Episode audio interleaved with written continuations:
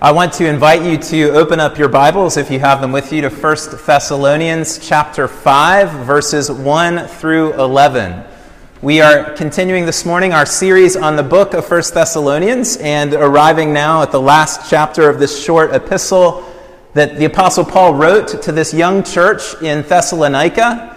Uh, around 50 AD, about 20 years after the death and resurrection of Jesus. And he's writing to this young church to encourage them to establish their hearts in holiness that they might be blameless on the day when Christ returns.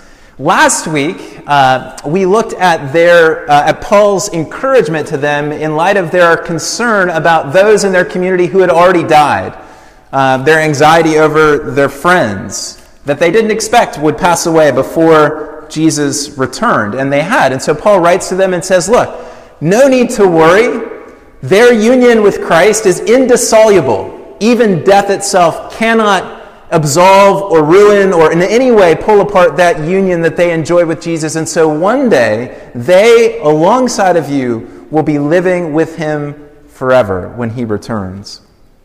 And now Paul turns still on the theme of Christ's coming to address another fear or concern that they presumably had in relation to the future, and that we also have when we think about the future. Will we be ready for the day that the Lord returns? Will we be ready to face Him? We say week after week at Church of the Cross, we affirm this as part of our creed. This is part of the, the belief of the church that He will come again in glory to judge the living and the dead. And we proclaim that week after week. And the question is, will we be ready? It was likely the case that some in, in Thessalonica were concerned about whether or not they would be ready to face Jesus face to face. No doubt when Paul was with them, he had taught them at least something about the future, this great and final day, um, great and awesome day, as it's referred to in Malachi, the day of the Lord, or as Joel says, a day of darkness and gloom a day of clouds and thick darkness, this cataclysmic day when everyone would give an account to the God of heaven and earth who had made them, who was their judge. And so, thinking about this day likely produced some kind of anxiety and fear, a real concern. Really, honestly, none of us like the thought of being judged. We don't. Think about how you feel before a performance review or a tenure review in your workplace.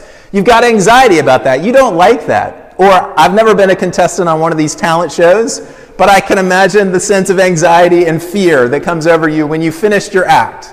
You've exposed yourself, and now you have to hear the words of the judges that are going to, to tell you whether you were good enough or not. We have this sense of, of a dislike and an anxiety around judgment, whether that's human or, any, uh, or, or divine. In this case, this is the granddaddy judgment day of them all, the one that's depicted uh, crassly, perhaps, in, in modern day films. But they're anxious about this.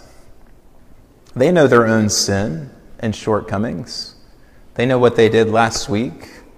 They know how much of a struggle it is not to assimilate to the Greco Roman culture that was so dominant that they had literally lived their lives in until a few months earlier when Paul had come and revealed to them the truth about Jesus. And, and we know these things too about ourselves. And so I don't think it's in any way a stretch to suggest that a lot of us have anxiety about that great and final day. We feel a bit torn up about it, concern. And when we get that kind of anxious sense of concern about that final day, it tends to zap our joy and can tend to render us downcast.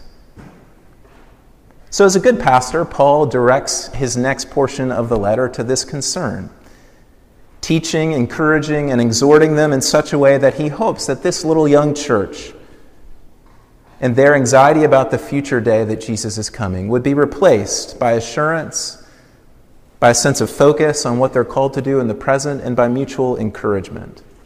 And that's my hope for us as we walk away from this text, that we too would be assured that we'd have a sense of focus about what our lives are to be, and that we would also be able to encourage one another in light of the truths that Paul reveals here in this text. So let's see how he does this this morning.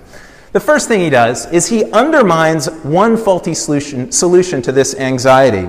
a solution that apparently tempted the Thessalonians and that has certainly tempted the church throughout its history. And that would be if we just knew when the day would come, then we could be assured that we would be ready. It's like if I knew, which I do, when you're coming over to my house, then I can be sure that my house is going to be clean and in order, and I can take away. But if, but if you tell me you're coming sometime in the next five hours, then I'll be anxious because I don't know when, and so I'll, I'll kind of scamper around. And Paul reminds him that that's a fruitless solution to this, uh, this problem. This is kind of fruitless speculation. He says in, in verse um, verse 1 we have no, You have no need to, to have anything written to you about times and seasons. Instead, verse 2 You're fully aware that this day will come like a thief in the night. Paul reminds them, You can't know the day. This, this uh, simile, like a thief in the night, is one that's shared by Jesus in his own ministry, as we read in Matthew uh, 24 today. It's also shared by Peter in uh, his second epistle, where he reminds them in chapter 3 that the day of the Lord is coming like a thief in the night. So, this is common, common understanding in early Christian tradition that this is a part of it, that we don't know the day. And so, Paul says there's no point in speculating. And further, he describes the day in verse 3 almost as if to heighten the tension around this day. He says, While people are saying there is peace and security, then sudden destruction will come upon them as labor pains come upon a pregnant woman, and they will not escape. That quote, peace and security, is a common boast of the Roman Empire that through their military might, through their genius, through their organization and their political structures, they would promise peace and security to those around them. There's no doubt when Paul writes this to a young church in a Greco Roman city that they know who he's pointing out, who he's pointing his finger at, somewhat indirectly. And he says, in the midst of this boast of stability, this day will come in a sense, like a grizzly bear entering into a campground. There will be no more easy picnics, but this will kind of throw things up in the air. Don't run with that picture too far. Um, but it'll be a day of significant disruption and change. And then there's another simile that he gives in that verse. He says that sudden destruction will come upon them as labor pains come upon a pregnant woman, and they will not escape. So let's think just for a moment about these two similes briefly. So, first, the thief in the night. This is someone who's coming that's sudden and unexpected, and for which there will be no warning. That's the heart behind this simile. So this day will come without warning upon the entire world. And right in the midst of the world's own boasting about its peace and security, about its prosperity, about its having handled the problems that it faces in human life, that will all come to a screeching halt. And the world will be transformed by this king who's returning to claim it for his own. So sudden and unexpected, for which there will be no warning. That's what the thief in the night metaphor or simile communicates for us. Labor pains, labor pains, sudden and unavoidable, from which there will be no escape. I remember that when Mandy and I were younger and she had just found out that she was pregnant with Chloe, um, for the first, you know, we had just found out. She was, of course, very excited. And then one of the first things that she looked at me and said was like, oh, this means she has to come out. or it has to come out. We didn't know it was she at that point. And there's that sense of inevitability. And that's what this simile communicates is that when you're pregnant, you know, it's not unexpected. You know that these labor pains are coming and that you cannot escape them and that they will be sudden. And so this is what Paul communicates about this great and final day. So don't speculate about it. So then, what is, secondly, the solution that he offers them? If it's not to kind of know when the day is coming, because you can't know, because it will be sudden, unexpected, sudden, and unavoidable. Then he tells them the real solution in the next section, verses 4 through 9. Because it seems like up to this point, Paul's just exacerbating their problem. There is this great day coming. It's going to be cataclysmic. It's going to bring with it real change and judgment. So, why don't they need to be afraid and anxious? To understand what Paul says next, we, we need to do a quick review on the Christian teaching about the two ages, this age and the age to come, because that's what he speaks into in this next section. So, there's this present age that's marked by um, a world that's enslaved to sin, and because of that is in rebellion to God. And this present age is commonly referred to as the age of darkness in the biblical text. Think about that song in uh, Zechariah's song in Luke 1 those, uh, Upon those sitting in darkness, the light has dawned. There, there's a sense in which this present age, underneath the power of sin, is in darkness, versus the new age, the age to come, the age of God's rule and kingdom, where God's will is done on earth as it is in heaven. This new age, the, the age of God, is the age of life, and it's referred to th- frequently throughout the scriptures as the age of light. This is the new creation of God, proclaimed in Jesus and inaugurated in his death at the cross and resurrection. And so, what the Christian teaching is about these two ages is that in pres- presently, these two ages are overlapping. The new age was inaugurated in the resurrection of Jesus. He's the firstborn. The new creation has begun officially and genuinely in the resurrection of Christ. That new creation life has been shared now with those who have trusted in him by faith and now have the Spirit in them. And yet, the continuing age of darkness, or the age of darkness, continues. And so now you have this new age overlapping the present age. And we're living in that moment when the light of the new age, think about that first moment. If you're ever up early enough, right now it'd be very, very early, uh, before the, the light of dawn, even before the sunrise begins to burst over the eastern horizon.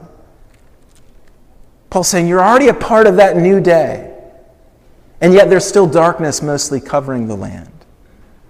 And there are these two ages. And so Paul's great encouragement to them in verse 4 is look, but you are not in darkness, brothers, for that day to surprise you like a thief. Verse 5 For you are all children of the light, children of the day. We are not of the night or of the darkness. Think about the gospel, the great news that we proclaim at the heart of the church, and think about how it speaks directly to this reality in, say, Colossians 1. God has delivered us from the domain of darkness and transferred us to the kingdom of his beloved Son. Or 1 Peter 2, that you may proclaim the excellencies of him who called you out of darkness into his marvelous light. Or the Gospel of John in chapter 1 In him, that is, in Jesus, was life, and that life was the light of men. The light shines in the darkness, and the darkness has not overcome it. And so, Paul's great encouragement to them in the midst of this final day that's coming is look, you are already part of the day. You're already living in the light. The great news of the gospel is that you have been transferred literally from one kingdom to another, from darkness to light, and you are now defined as a child of the light, a child of the day. So when the day comes, when the sun fully rises and all is made new, you're already living in what that day will bring.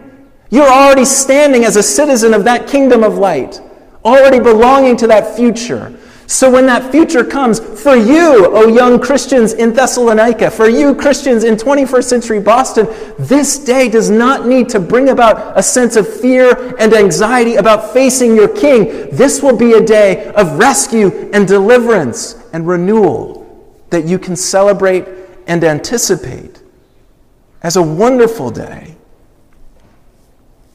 And so he says in verse 4 it won't surprise you like a thief. Yes, it will be sudden for all of us who are part of this kingdom of light. The day will come, nobody knows when it's coming, and in that sense, it will kind of surprise us. It'll be sudden, like a thief arriving. But what else makes the thief's arrival sudden is the fact that we're asleep. And when the thief breaks into the house, we're groggy and, and not awake. And that nighttime arrival leaves, leaves us exposed and open and vulnerable. But Paul says, You are already awake. And he encourages us to stay awake. In verse 6, let us not sleep as others do, but let us keep awake and be sober. This element of unreadiness, of sleepfulness, is removed in the Christian's experience. He or she is awake already, part of the pre dawn hours of the day. I really despise blackout shades, so I've only experienced them in hotels. Some of you may have them at home, and if you like them, that's great. But the reality is, the only time I have that experience, or one of the few times I have that experience, is when we're staying in a hotel as a family, and of course your children wake up early. So you got in from a late flight, you know, early hours in the morning, and you're sleeping well into the morning. And suddenly one of your children just kind of opens the shades, and there's that discomfort of the light just kind of, kind of bothering you.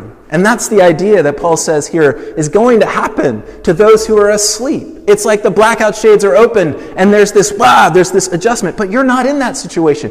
You're like, maybe you're not like this in life, but you're like that really organized person who's always on top of their life, who always goes to bed at 9 o'clock at night and wakes up at 4.30 in the morning to have their devotions. That's what you're like. And the day that's coming is not going to surprise you in any way because you're already awake. You're ready for that day.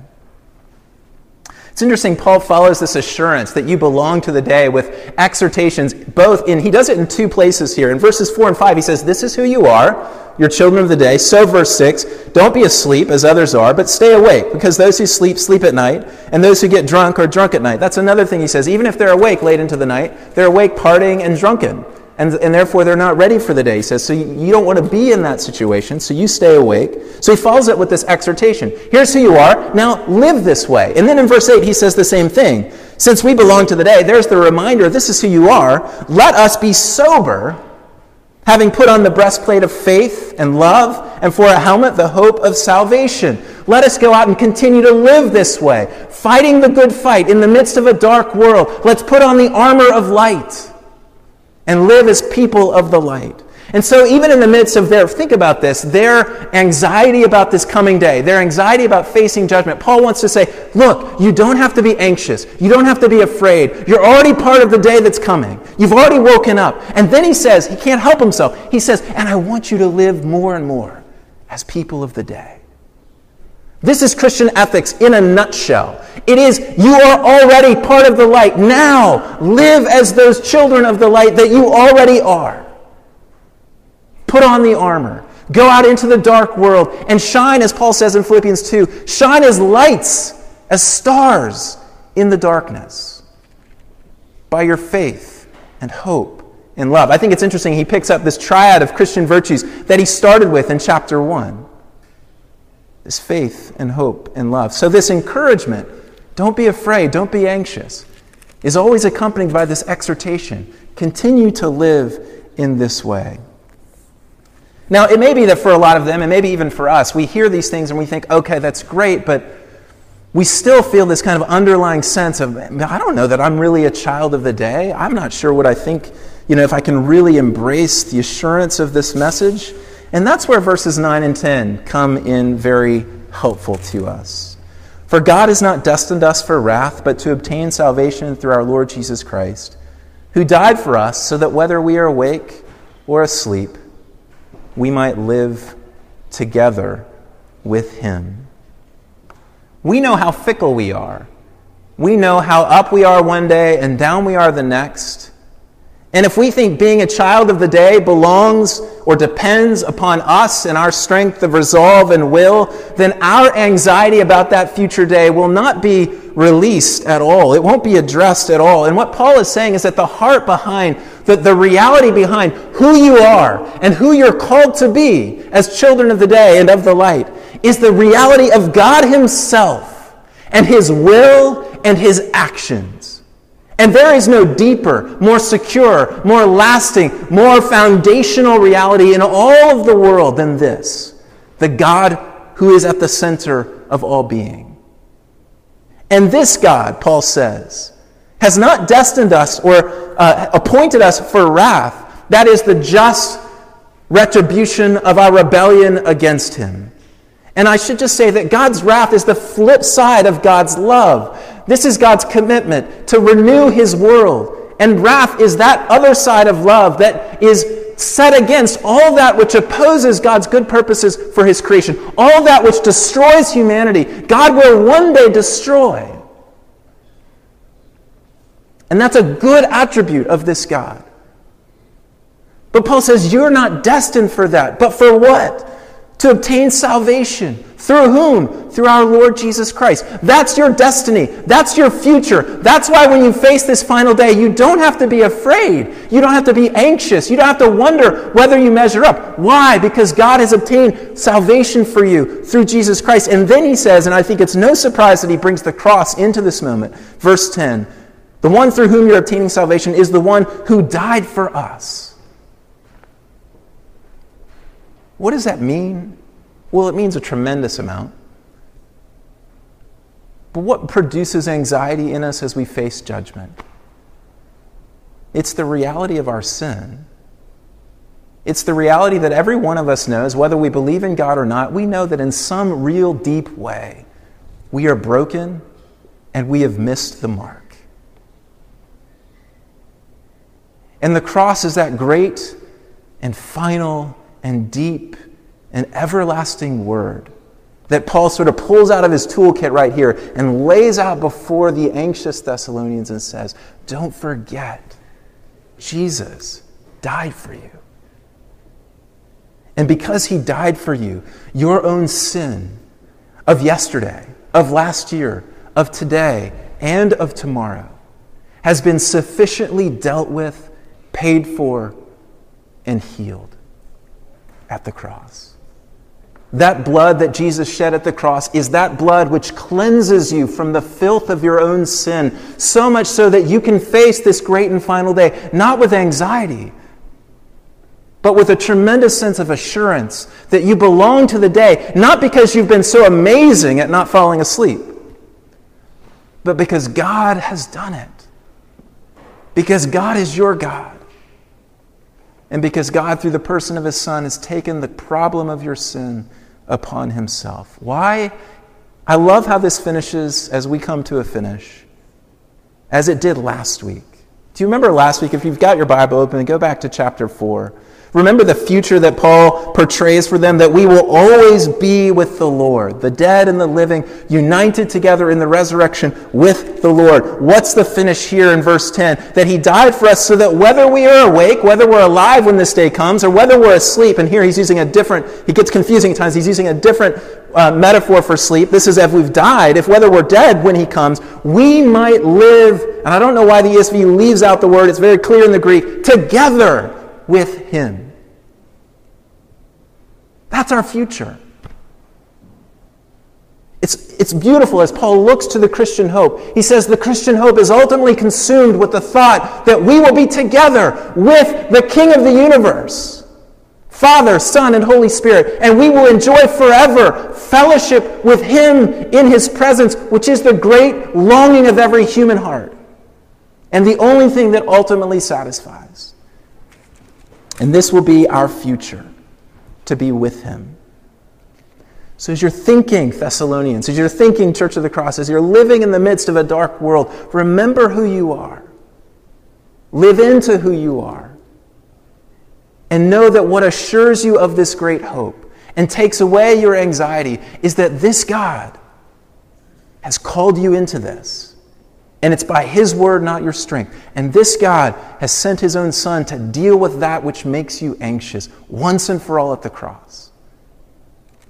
So, the final words, like last time, therefore encourage one another and build one another up, just as you are doing. Don't be anxious. Don't be afraid about those who have died. Don't be anxious about the final day when you face your King. Instead, in light of these beautiful truths, that this will be your day of deliverance and salvation, encourage one another. Don't just let me, the apostle, encourage you, but encourage one another. He gives a great vision of Christian community, of brothers and sisters in the faith, encouraging one another and building one another up. And he says, just as you are doing, let this hope, let this assurance of who you are, be, the part, be, be a part and animate your conversations together throughout the week this week, in your neighborhood groups, in your triads. Let this inform you that you might encourage each other to put on faith, hope, and love and live as children of the light, longing for the day when you will be reunioned with your King who will make everything new. That's our great hope. May we live into it. Amen.